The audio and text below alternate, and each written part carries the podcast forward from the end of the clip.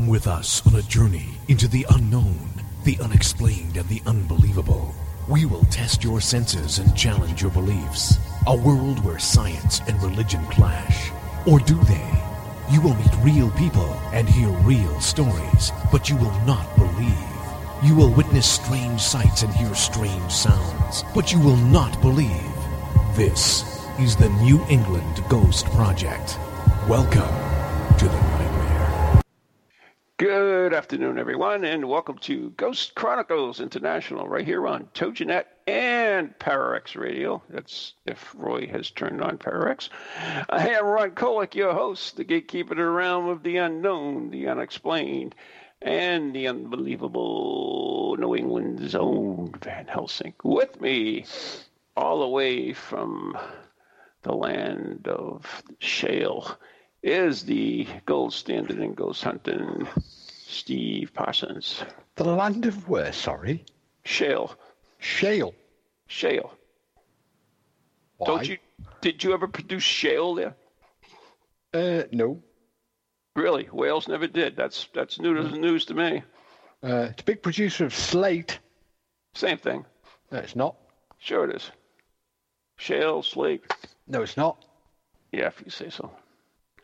Close enough. Do you know how many work? Do you know how many roofs in New England are clad with Welsh slate? I do not. Do you? Not the precise number, no. But why are you asking then? Well, I thought you might know because I was reading about the slate mining industry in Wales a few months ago and discovered that so much of it was exported to North America and particularly New England, and clad the roofs of many notable buildings. Yeah, well, a lot of the big mills and things were. I gave you a piece of shale, and you were going to let me know if it came from Wales. Yeah, we didn't really make any progress with that, I'm afraid. Oh, bummer. Too bad. Unfortunately, it's fairly generic, but yeah, a lot of slate ended up that side of the Atlantic. Wales was the world's largest slate producer in the 19th and early 20th century, so it's hardly surprising. Really? Yeah. Huh. When Britain was great. Still is. As soon as they can find another way out of Betrix. Yeah. It's I think, yeah, they've just got down to this routine now of every other day they just all vote no to everything. Yeah. Doesn't matter what it is. They figured their way out of it. Yeah, we'll just keep voting no. Yeah. Not our fault. That'll do it. Not to do with us. Yeah, so, how very... It's a very strange week because of that in the UK. And our weather's gone peculiar as well. Got New England weather. Right. Yesterday we were all in T-shirts, and today it's snowing. Yeah, we're getting a northeaster tomorrow. Yeah, it's proper New England weather. So, anyway. Yeah, very bizarre. Did you know, and I was looking at some of the strange things, because we talked a little bit about them on Monday's show. In 1929, researchers at Princeton University claimed that they have turned a living cat into a telephone. I wonder if that's EVP. I'm sorry, did you say a living cat into a telephone? A living cat turned into a... I'm going to have to Google this to find out. That's all I have for a headline. In 1929, researchers at Princeton University claimed they have turned a living cat into a telephone. Okay. What do you got to say to that? If that isn't the most paranormal thing I've heard for many a long day. What the hell? No, I mean, I know cats are, strange and bizarre. Try to explain any of that. Yeah. I have no clue. You can't, can you? It's just like one of those, cat into a telephone. Why is the question? It's like not even so much how, but why? It reminds me of these. Have you ever seen these YouTube videos where like failure videos? And you think, what was going through that person's mind when they started it and thought that they could do what they were about to fail at doing? Yeah. And I'm guessing this is kind of in that same category. Somebody must have sat down one day and thought to themselves, I'm going to turn that cat into a telephone. Yeah, Lou from the morning show always has this theory, the second man theory. He can understand how somebody could come up with a cockeyed idea, but who the hell was the one that agreed with it? Yeah, that sounds like a good idea. Turn a cat into a phone. Well, I think a lot of that goes into the paranormal and the supernatural world, doesn't it? Right.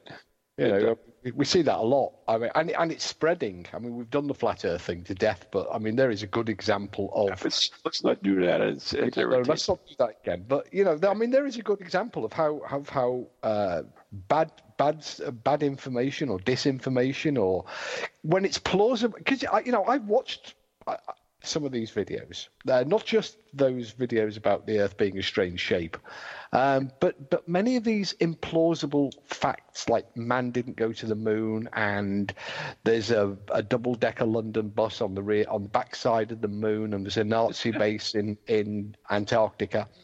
And you think to yourself, you know, if you watch some of these videos, because they're wrapped up in pseudoscience, and because they use a smattering of genuine fact. They just throw a little bit of scientific terms in it and make it. And they use a little bit of fact. Like, for example, we couldn't have gone onto the moon because of the Van Allen belts. Well, of course, the Van Allen belts exist and they are a problem, but a problem that was surmounted in the 1960s. Right. But they use that tiny piece of like science or that fact, and then that drags you into this web. Well, that's what happens, right? Somebody comes up with a theory or a thing. I mean, for instance, during the Dark Ages, of course, you know, the cats were associated with witchcraft. They assumed the deaths were a result of that, and they went around killing all the cats, which, by the way, would have reduced it because they kill the freaking rats that were spreading the disease with the fleas and stuff. So it's like, unbelievable. Yeah, you see, and that set back mankind's development as well, because if there'd been more cats, we probably would have invented the telephone sooner. Yeah. And then from the telephone, of course, came radio and the internet. And, you know, I mean, we could have been, like, in the 23rd century by now if they hadn't killed all the cats. Yeah, that's true. Go on. Go ahead.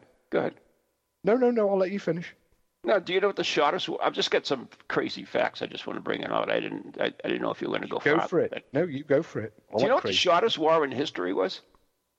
No. You're going to love this one. This was the Anglo-Zanzibar War. It lasted 38 minutes. Do you know there's I have no idea. I wish there was more on this. It's driving me nuts. You know, there's a town in Britain, I think it's Hull, on the East Coast, and they're still officially at war with Russia. Oh, they are? Yeah, it's some quirk, and it means that they're still officially at war with Russia because when the treaties were signed, either they got left out or something, but they're still officially at war with Russia, and this dates back to the Crimea. Wow, there's some weird stuff out there. Like, well, I mean, we have a load of really archaic. It's probably the same in America. We have certainly in the UK, we have a load of archaic rules and laws. For example. There are certain towns and cities in Britain.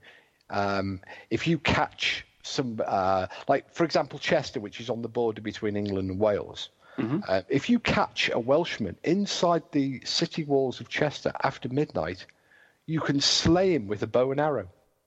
If you just happen to have one handy. If you just happen to have and you know, other things, there are still, if you go to London and some of the major cities like Liverpool and Manchester, Glasgow, you will see some of the taxi drivers, the famous British black cabs, right. And on the rear shelf, the parcel shelf, they will have a small, very small bundle of hay and a small container of water, because one of the archaic rules for taxi or hackney carriages, which these are derived from, is that they must at all times have a supply of water and adequate hay for the horse.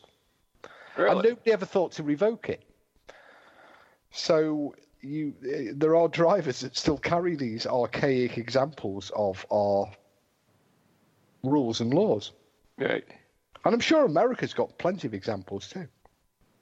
Oh yeah, we talked about that. We went through all the crazy laws. In fact, I did on last Wednesday's show, and my guests failed to turn up, and I went on. But the interesting thing about some of these things that they're still in the book. But anyway, there's another unusual thing here, and this is, you ever heard of this? You might know this. The curse.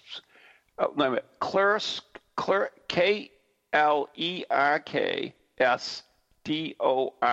spears. What? Did you ever hear those? No. According to this, it's they were strange objects that were dug up near Autostal in South Africa. The spherical objects are billions of years old, and no one has been fully been able to. Oh, these little balls. Yeah, these little iron, little balls of like iron type material. And they got markings on the side. I know that. Well, they've got like a ridge around the middle, haven't they? Yeah. You've heard about those. I didn't know the name. That was all. But this probably even if you did know it the way I pronounced it, I'm sure you wouldn't know it afterwards anyway. Possibly, because that sort of stuff fascinates me. These out of time or out of place artifacts. Yeah. The hammer that was found, it was in Ohio, wasn't it, in 400 million year old coal or something. They found a hammer, a well-preserved iron hammer. But there are, there are some you've got to be very careful. What about the computer there in Greece they found in the water? What's that called? The Antikythera mechanism. There it is, the Antikythera mechanism. Well, that's not really out of place. That's just we didn't realise that the Greeks had we knew that they could because it's been examined by scientists. In fact, they've recreated a working version of the Antikythera mechanism, and what they discovered. It was well known. So it's all encased and. Well, they did it with X-rays, yeah. Yeah, and then they were able to recreate it. But that is an example of a piece of where we didn't appreciate just how advanced technology had become, because the Greeks had what were they called, automata, and gears and the screw thread and all manner of things. Yeah, they were very big on theater, and they used those in theater. Exactly. And what this turned out to be, is a very complicated version of a navigation computer. But I'm talking about stuff that really shouldn't be there. Not frogs in rocks or toads in rocks, but examples of human. You've got these human footprints intermingled with dinosaur footprints. Mm-hmm. Now, it sounds and seems crazy, but when you actually look at the geology and the geography of the planet, I was reading last year, I think it was, that the Earth's crust, the upper surface, the bit we live on, the sort of top few hundred meters, renews itself with some exceptions, but renews itself around about every 100 to 200,000 years. Yeah. And this scientist had actually written, he was a geologist, and he'd actually written that had there been an existing civilization akin to ours in terms of its ability and technology, all trace of it would now have disappeared. Because it wouldn't have been akin to ours then, because they would have had satellites. No, I'm talking about in terms of a well-developed culture. Right. Not as advanced as ours. Well, maybe not, but a well-advanced culture nonetheless that had cities and roads and transportation, and all trace of it would now have disappeared because where it was built would have been recycled. So the crust, rather like. That being said, though, there'd be more evidence, I would think. Well, I would have imagined so, but we do have these out of place artifacts, right? They're out of place because we can't explain them. That's. Well, how else does a hammer? Unless it's, the most bizarre or the most recent one that I'm aware of is that Swiss watch that came out of China that was supposedly like 1,000 years old. But when they looked at it, it turned out to be a complete fake and a fraud. Yeah, that's a lot of that.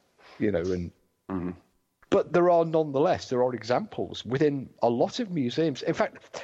There's a fantastic site that looks at the stone artifacts and the stone carvings in the museums of Egypt and Cairo, particularly Cairo. And when you look at the, there is no other way to describe what you're seeing is a machine bored or machine cut marks. There are holes that you can only be done by a bladed device like a modern, diamond saw. Right. And yet they exist. They're in the museums. They're usually shoved to the back. Well, that's the thing is, though, Steve, is that we say they can't exist, but maybe there is some natural process where these things can be preserved in such a way that they seemed older than ever or seemed ancient or out of place, when in reality it's just some natural phenomena, maybe a type of a black hole phenomena where objects, when we all have this thing where we have an object and it disappears in our house and we don't know where the hell it is. Yes, it's a lot of it's attributed to old age, but sometimes we still can't explain it, and maybe that's some type of a dimensional travel or a black hole or something that it slides into the past. I mean, we don't know. I mean, that's a long, crazy theory. I give you that, but it's an interesting theory. I'll give you that. But we don't know. That's the thing. As of now, they seem out of place. But there may be a time when we realize that, okay, this is how things are being done. I mean, we talk about this so many times of things that were accepted in a past as scientific fact are no longer scientific fact. Because we learn more about the way things work or how the universe works or whatever, and we find out that we're doing it wrong. Yeah, I mean, it's as good as any other. But I'm actually talking about genuine, not stuff that shouldn't be there. But what I'm talking about is in the museum in Cairo, Egypt. Yes. Yes. What they have is stone carvings that are dated because the hieroglyphs are on them. Yep. And these stones have been, to all intents and purposes, machine cut, machine worked. Right. And there is, obviously the Egyptians, they can date the stone, but they can't date the cut. You can't date the cut. You can only tell it was done by a machine tool versus a thing. You can't, carbon date it because, first of all, it's not carbon. And second of all, you can't do it through radiation either. Not the cuts. You can do the material, but not the process of doing it. Yes, I agree with that. But notwithstanding, experts who've looked at it will still say, and I'm not talking about the weird experts like Von Daniken. I'm talking about genuine experts in ancient Egyptian carvings and hieroglyphics and obelisks and all that sort of stuff. They say that these are of the period, or basically don't. They disregard these. Now, in some respects, the carving, which is datable, in terms of the content, so the hieroglyphs you can But so the cartouche would refer directly to a particular person or event that's datable. Now, in some instances, these carvings actually work around the cut. So the cut must have pre-existed the carving. Huh. Now, I'll just throw that one. Well, what they've done is they've cut the stone and then they've carved with respect to the cuts in the stone. So they've actually sort of gone around these things, and they've also got the. It's something that's. I think that I'm not saying that we were ever visited by aliens. I think that's an easy cop out. Yeah. What I do. It's like saying everything's a ghost or everything's paranormal. Well, yeah, but what I do think is that we don't give ourselves as human beings quite the credit we deserve. Yes, and I agree with you on that totally. People say we talked about that before, right? Yeah. We couldn't build pyramids, and we couldn't do this, and Yeah. And we couldn't sail to. I mean, there is very, very good evidence. That, look at the great Gothic cathedrals and everything else, and the intricate work and how detailed they are, and yet they didn't have a hell of a lot of. Well, it's certainly true to say that we lose technology because, I mean, even a very, very modern example, you cannot now remake the engines of the F1 engines of a Saturn V rocket. We know we've got the blueprints, we understand the technology, we understand the materials, but we in the 21st century cannot recreate those engines. Mm-hmm. The reason being is because many of them were actually handmade, and we can't just go out and make another F1 engine that we use in the Saturn V. We have lost the technology and the ability and the capability. And that works in other ways too. For example, I've got a stack of, the old floppy disks from computers. Yeah. And on that is a lot of text documents from stuff I wrote 15, 20 years ago. And there is no modern machine that I have access to or can get access to that can read those files anymore. That information... Well, if you ever need it, I do have one, so... but that, you know me, I never throw anything out. But that information is we think that we are the most advanced pinnacle, and we look at jewelry from the Viking era, gold and silver jewelry, mm-hmm. and the stones that the ancient Egyptians and the Greeks worked on, and we can't. Modern jewelers can't do it anymore because it's not a technique that we use, and it would take We'd have to relearn entire things that we've forgotten because in our rush headlong into advanced civilization, we throw away so much of the past. And we talked about this in terms of ghost investigation. We throw away all of the analog equipment. We scrap it. It goes to Goodwill. It goes to thrift stores. And it's disregarded, but we never really understood. We never really answered the questions that it posed.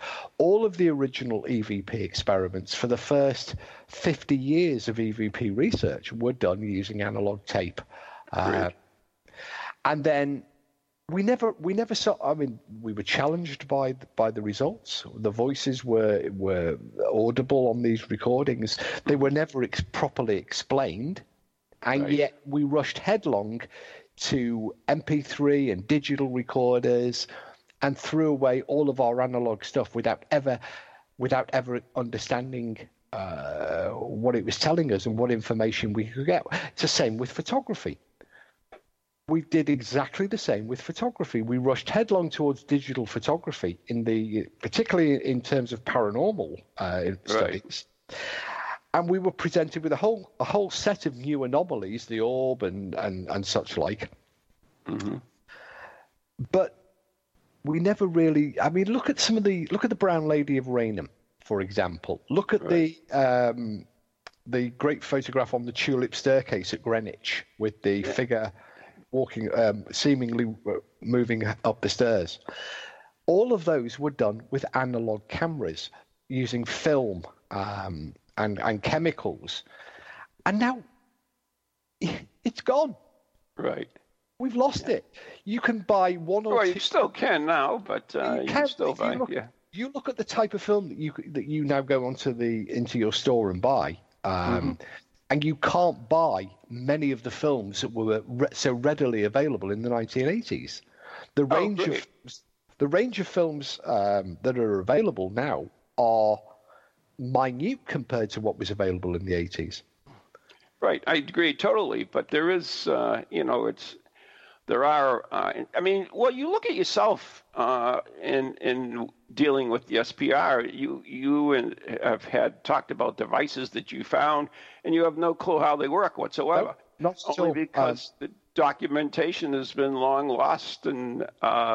We've got the equipment. We've got the piece of the one I'm referring to is, of course, the SCAML device. Right. There are other items too, but this particular one, we were able to obtain it. We were able to power it up. We were able to get it functioning. Mm-hmm. But we didn't have a clue as to how it was used.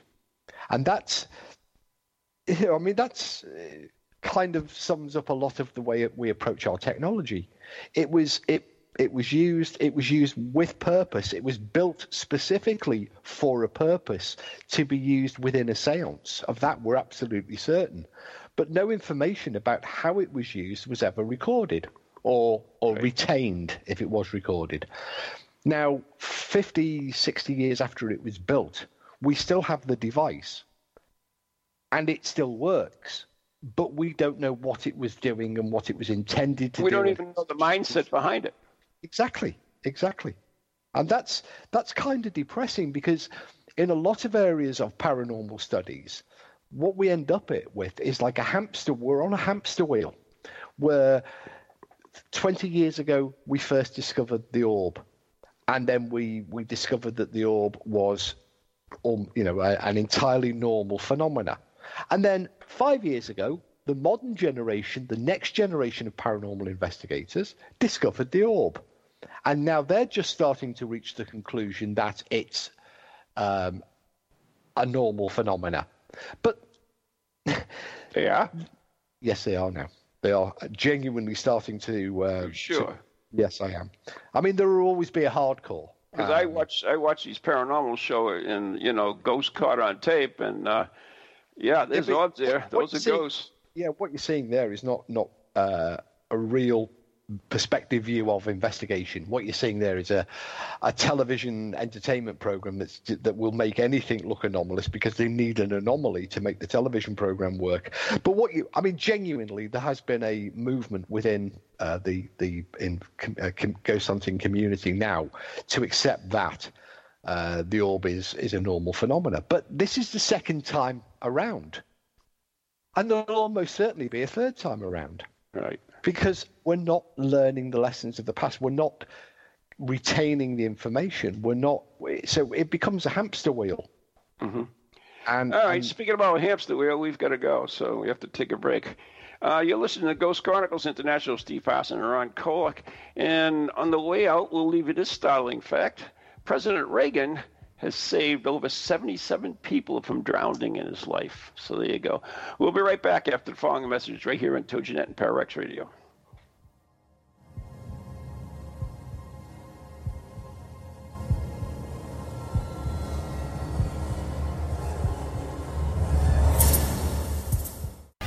Welcome to Toginet, radio with a cutting edge. Do you have a paranormal event, book, or something else you want people to know about?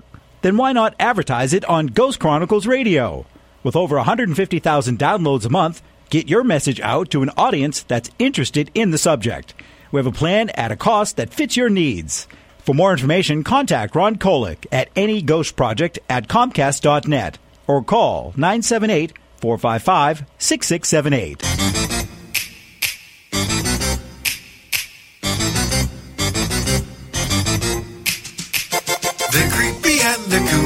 Mysterious and spooky, they all talk gobbledygooky, the Pararex family.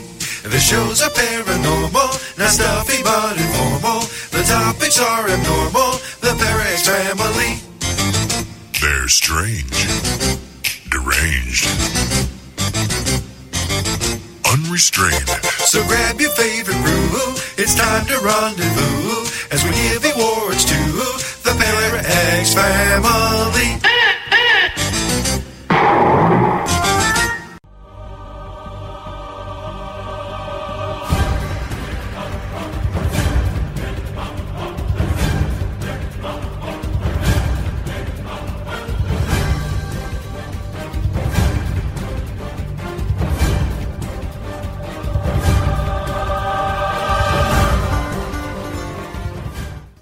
And welcome back to part two of Ghost Chronicles International, the show where two old men bemoan the things that they've lost in their youth, and wonder why the modern generation keep repeating the mistakes that we learned to avoid. Mm-hmm. Knockers up. Because that is the sad truth of it. In terms of so many things, not just paranormal investigation, but it does appear that we are on a hamster wheel. We go round and round and round, making the same mistakes, and not seeming to learn from anything. Because yeah, but we have people out there that are writing good books and telling how to do things properly. Yes, there are.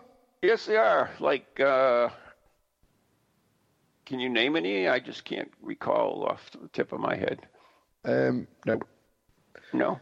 I'm currently reviewing a book, but really? That is on that very subject by an American author. But I'm not going to name it on here because, it's.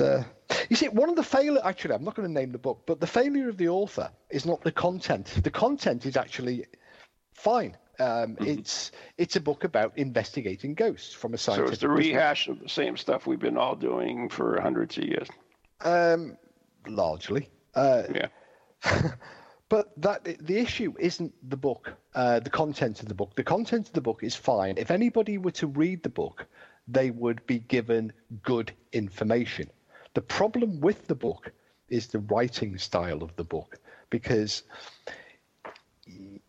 the author, like a lot of authors, fails to engage with the audience, with the readership. And that's part – I mean, it's a frustrating read from that point of view. Because they write, they're obviously skeptical. They're writing for their skeptical buddies. They're preaching to the converted, and that's not the audience that the book is intended for. And that's a great shame, because that also applies to many other books and documentaries and shows and websites, where the author is really writing for his buddies and his pals rather than the audience, which would genuinely benefit from it. Mm-hmm. If that makes sense. Yes, it does. Yes, it does. So anyways, after we came back from the break, Ronald Reagan. No, I mentioned knockers up, and you just ignored it. Do you know that phrase, knockers up? Yeah. Oh, I'm a good northern lad. Of course I know what a knocker-up is. A knocker-up was a man who was paid to go around the mill towns early in the morning with a stick, basically to tap on people's windows to make sure they got up and got to work on time in the days before alarm clocks. That's right. They actually, in other ways, they would shoot dry peas through like a blowgun type thing as well. Well, that might be an American thing, but the knocker-up certainly didn't do that in Britain. No? Okay. Oh. Anyways. I imagine that towns in New England, the New England towns, the mill towns of New England would have had a knocker-up. Yeah, I guess so. Because, back then, you had to be in the mill at 6 o'clock in the morning to start your 12-hour shift. And woe betide, and you got your wages docked if you didn't come in. But, of course, you didn't have an alarm clock. Most people didn't have clocks and watches. And so you relied on the watchkeeper. They got one from the 21st century that actually had teleported itself back. Yeah, so the knocker-up. And then you've got, I mean, there's a phantom that's similar, which I thought you were referring to, which is called the Tommyknocker. Yes, the Tommyknocker, yep. You have them as well. Yes, we do. Yeah, they inhabit mines and tunnels and caves. Yes, Stephen King, a New England boy, wrote a novel called Tommyknocker. So there we are then. Yeah, there you go. So periwinkle. A periwinkle? Yes, do you know what periwinkle is? I've eaten many a periwinkle. It's a traveling evergreen plant, so-called myrtle or creeping myrtle. Oh, no. I mean, there is a plant called a periwinkle, but over here, if you say to somebody, would you like a periwinkle, they'll expect you to give them a small shellfish. Well, yes, I know that periwinkle. This is another periwinkle. According to superstition, periwinkle has the power to pertaining to ghosts and witches and bereavement. Periwinkle, which blooms in 5-petal blue and purple or white flowers, also called the Violette des Jours, French, who cares, where it wards off evil spirits. It's hung over doorways, and periwinkle is said to keep out both witches and spirits. That's double duty. An effective exorcism material for demons as well. However, in Welsh, you know about the Welsh? I should do. I'm married to one. Welsh superstition: if one plucks periwinkle off a grave, one will be haunted by the dead in their dreams for a year. I shall try that later. In order for the plant to have its magical effect, one must harvest it on the 1st, 9th, 11th, and 13th nights of the moon. The harvester must not be unclean. Wow, there you go. So we have an old cemetery just over the road. I'm sure there's some periwinkle in it. I'll have a bath on the 11th and nip over and grab some. Good, there you go. See and then happens. We'll see what happens. Got to put it to the test. I think that's a great idea. You can report back. That certainly isn't a custom I'm aware of, but there are many, many, many customs. There are, not just in Wales, but England, Scotland, Ireland, that remain dormant until somebody digs them up and puts them on an obscure website. Oh. But I want to go back to Ronald Reagan. You said he saved how many lives from drowning? 77. Yeah, he was a lifeguard for years and years and years. What, even after he was president? No, before that. Oh. Hey, wait a minute. How come we don't have this, Steve? Did you ever hear of the phantasmagoria? Phantasmagoria? Yes. Yes? What about it? What is it? Huh? What is it? Well, I got periwinkle wrong. Well, tell me your interpretation of phantasmagoria. No, you tell me yours, and I'll tell you if it's the same one that I know this time. Oh, yeah, because you don't know the answer. Oh, here we go. That's the old schoolboy one. Oh, well, I'm not going to tell you because you don't know anyway. Well, I've already proved you wrong once, and you just don't like being proved wrong. Only because you absolutely did. Yeah, I've never eaten. I've only ever eaten. No, I totally understand what periwinkle is. Anyways, we should have one of these. I don't understand why we don't have. Hang on, I'll have a look in the box. You look in the box. Well, you have one? Well, you tell them what it is, and I'll see if there's one in the cupboard. Back to that again. Almost had you. Hey, it's a ghost-making machine. Richard Felix has it, I'm sure. Ah, yeah. It was used for popular entertainment in the 18th century and through the 19th century. The device was developed by Belgian optician E.G. Robinson in the 1790s and projects ghostly figures for people. Isn't that cool? I don't have one, I'm afraid. You should have one. I want one. I want one. I've had a rummage around. There's a glass marble. There's magnifying glass, an ultraviolet torch, but no phantasmagoria. It sounds like Pepper's. It's a version of Pepper's Ghost, though, isn't it? I think maybe Richard Felix must have one. Yeah, possibly. Yeah. If he doesn't, he will in a minute. Richard Felix, who never answers his emails when I invite him to be a guest on the show. If you're listening, Richard. Ooh. Who is Tom Perrott? Tom Perrott. Mm-hmm. He's a member of the SPR. Exactly. And chairman of the Ghost Club? Ex-former chairman of the Ghost Club. Yeah. Born in 1921. Oh, I don't think he's with us now. Bridport, Dorset. Yeah, I think he's left this mortal coil now. Really? Well, look at the... Sorry? Was it any good? I never met him. According to this, he collected nearly 3,000 reports of sites around Britain and has investigated cases for the SPR, which he joined in 1964. There we are. Before my time. I was only 3 years old then. Oh, he was researching gypsy folklore. Sounds like a fascinating fellow. Well, I don't think we're going to get him on the show unless we have a psychic. Well, we could do that. That's not a problem. Yeah, Peter Underwood, Ghost Hunters. I'm afraid he's gone as well. Bless him. Oh, no, I get tweets from him all the time. Do you? That's it. Yeah. Yes, yeah, we all do. In fact, do you get tweets from Harry Price as well? How did you know that? I was going to tell you that. Yeah, that's pretty amazing. it's incredible. You know, the Twitter has transcended death. I know it. We found the new EVPs. Hey, speaking of Twitter, did you see the news article about Pope Benny? No. Well, there's a great footage taken, I think, yesterday at one of his audiences where obviously people rush forward and they try to kiss the papal ring. You've got to be careful how you say that. But he's now over and over. He was pulling his hand away and actively stopping them from kissing the ring. Mm-hmm. Apparently the explanation is that he doesn't want to be. He's not an emperor.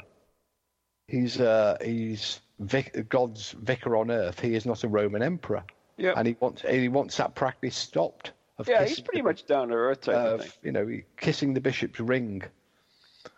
But apparently the laity, the Catholic plebs, haven't got the message yet and keep rushing forward and trying to embrace his ring with their mouths.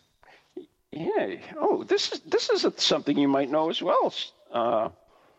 You ever hear of the Palm Sunday case?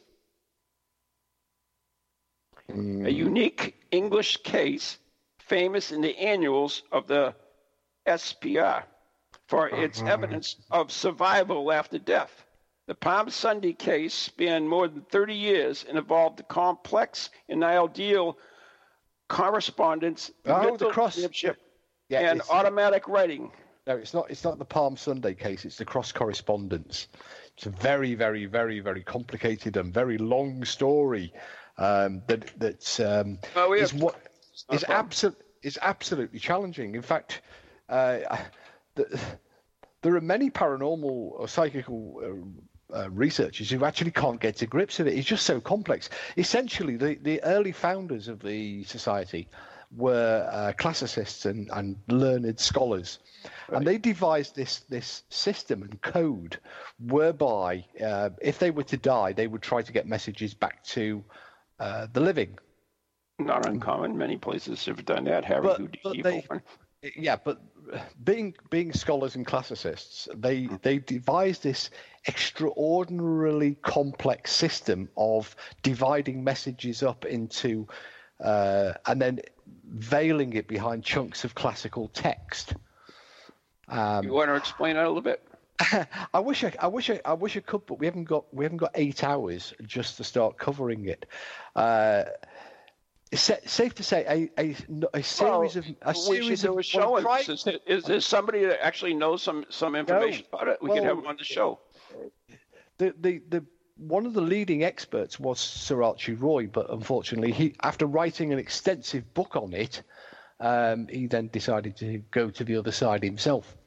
But essentially, they used a group of mediums on both sides of the Atlantic, and the results, which were obtained mainly through automatic writing, look meaningless when you first encounter them because they are small pieces of the overall message. When they're assembled together, they start to make more sense. And it's been argued by some, including Archie Roy, who was a leading. I'm just trying to reach the books. Yes. But he says that this was astounding evidence for the survival of bodily death, and that these messages could have no other possible explanation. Mm-hmm. The problem being is that despite there being a lot of attempts to sort of re-verify the information, the complexity of the cross-correspondence, and this went on, as you say, for tens of years and involved an innumerable number of mediums. Mm-hmm. The whole thing is just so complex that nobody's ever really properly got to grips with it. It gives a reference as John Bellifor, the Palm Sunday case, Proceedings of the Society for Psychical Research. That's just one part of it. Mm-hmm. There's a volume here, The Diary of Winifred Coombe Tennant. Yeah. Between Two Worlds. Winifred Coombe Tennant was the sister of, I think it was Sir Arthur Balfour, who was the British Prime Minister. Right. And she was one of the cross correspondence mediums who did automatic writing. Yeah. And you know, her diary. This is just her diary, detailing her part in this whole thing. And this runs to like 500 or 600 pages, detailing her work on the cross correspondence between 1909 and 1924. Archie Roy wrote his landmark book, which is probably the definitive book on the subject, called The Eager Dead. So what were the final... Well, that's just it. Nobody's ever... Archie Roy is the one that's done the most work on this, and he reached the conclusion that this was fairly conclusive evidence that some aspect of our personality is surviving death. However, there are others who've contested it, inevitably. As there always is. As there always is. But it's just so complex that most people disregard it. They never take on the challenge of... Because it would be a lifetime's work, as it was for Archie Roy, to try to properly get to grips with this. And to be honest with you, the greater part of it probably still lies undone. And where is all the information at the SPR? It will be in the SPR's main archive, which are held in Cambridge. Mm-hmm. But I would urge anybody, if you're interested in trying to get to grips with this fascinating, and I've tried, and you know, I've only scratched the surface. But Sir Archie Roy wrote the book The Eager Dead, which is probably the definitive book on the subject. Mm-hmm. And I would read you an extract, but I'm wearing headphones and it's about a foot out of reach. Oh, so I'm going to buy you one of those remote hands so that during the show you should be able to grab one of those things. And I really should get Bluetooth headphones. Yeah, like I have. Like you have. I do. I can walk all around my office here. And there we are, you see. I can't. I can go in the men's room and do what you do in the men's room and still be on there. Hopefully the headphones are on, but the microphone doesn't work. But the cross correspondence, really, I mean, it is something that you can't just... it's not like reading a ghost case or something. You can't just sit down and read from cover to cover and understand it. You know, it is incredibly complex, as one might expect. And that complexity leaves us open to challenge and to criticism. But as I said, I've tried. And I have a 2-page synopsis here of the case. Well, good. Hang on, there you go. Whilst you were doing that, I managed to pull the headphones off, and I'm now holding it. The Eager Dead, a study in haunting by Sir Archie Roy. And, I mean, this itself runs to... his analysis of it runs to over 600 pages. Oh, God bless you. Exactly. And, you know, it's like... Well, Rosemary Guiley gives you 2 pages. Right. Well, what did Rosemary say? She's an expert on everything. And she is, absolutely. She's doing the show there with Paranormal Caught on Tape, her with Brian Cano, and they're telling everybody what orbs and are proof of demons and everything else. It's pretty sad, actually. Anyway, moving right along. So I'm just trying to find a passage that's readable. I know. That's all right, Steve. This is something we should go back and retouch on another show. I think that it would be intriguing. It would be, but I think you're going to have to give me a long time to reread this book because it's been a long time since...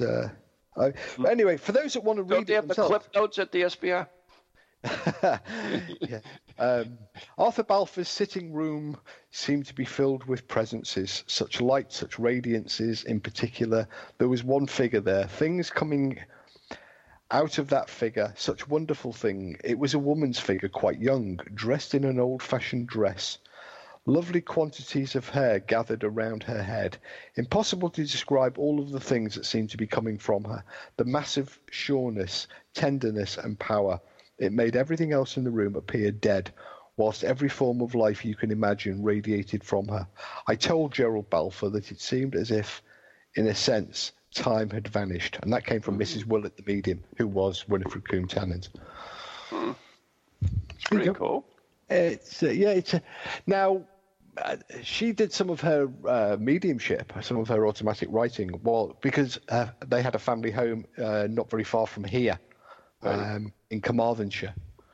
You can still visit the house. Well, you can't. It's privately owned, but the house is still there where she did all.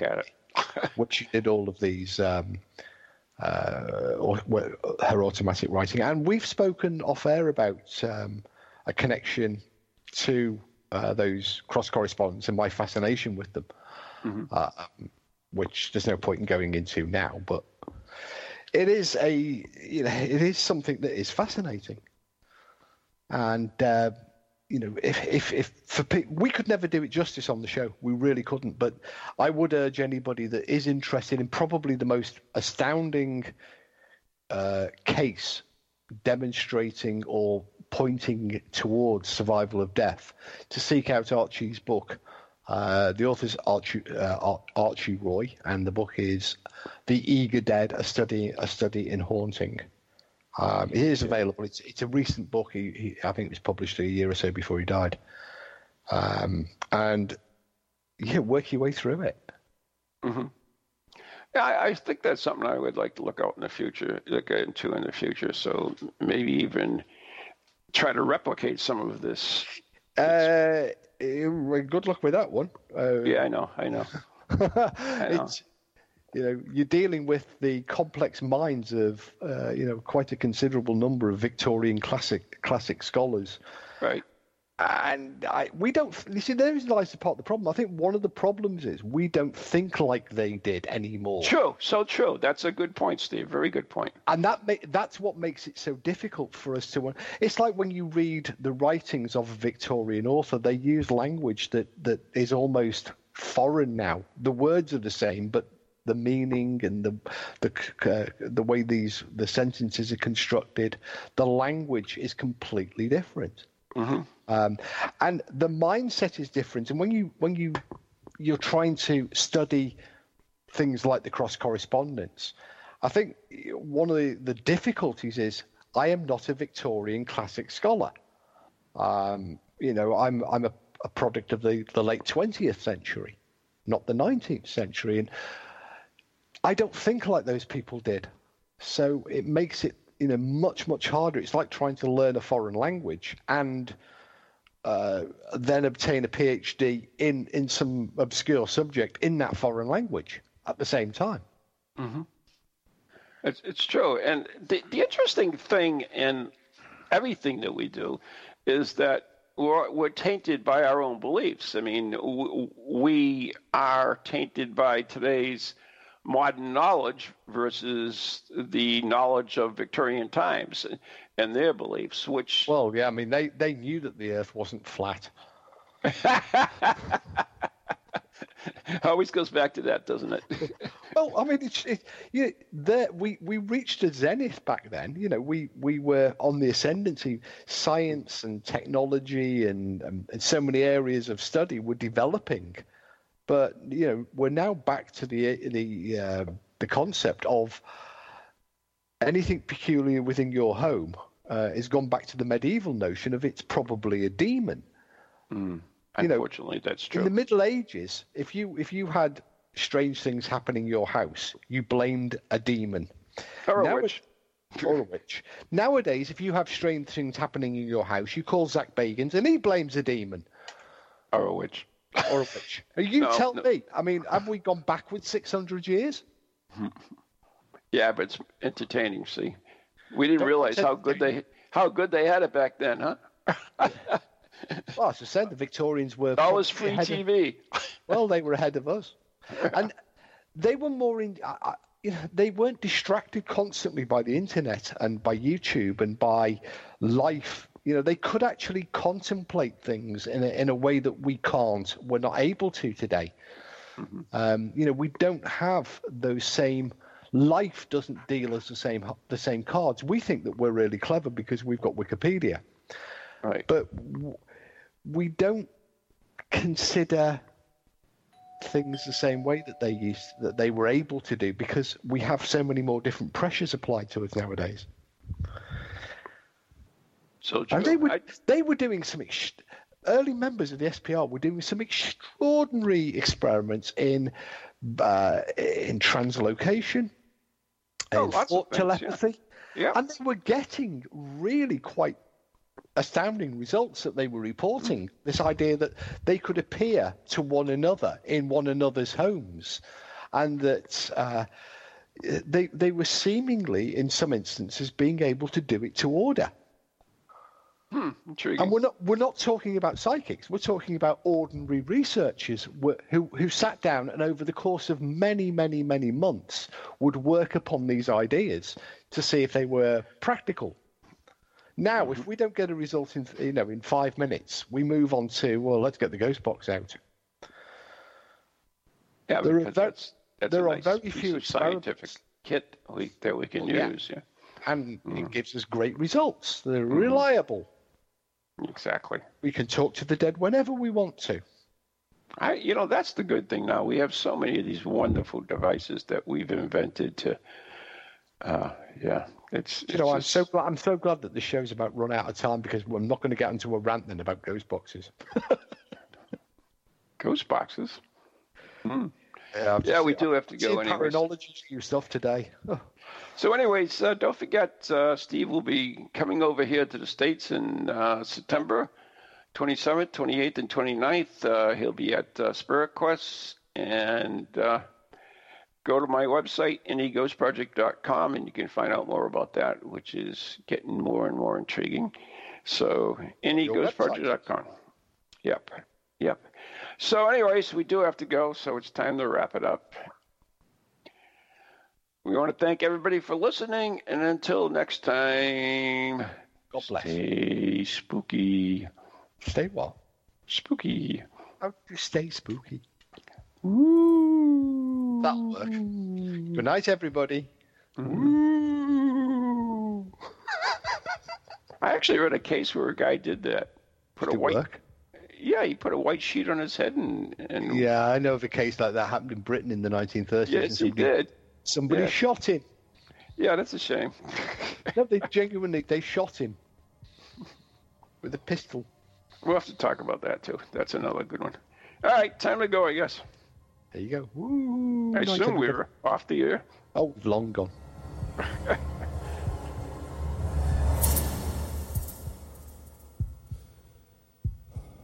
From ghoulies to ghosties, long-leggedy beasties, and things that go bump in the night. Deliver us, good Lord.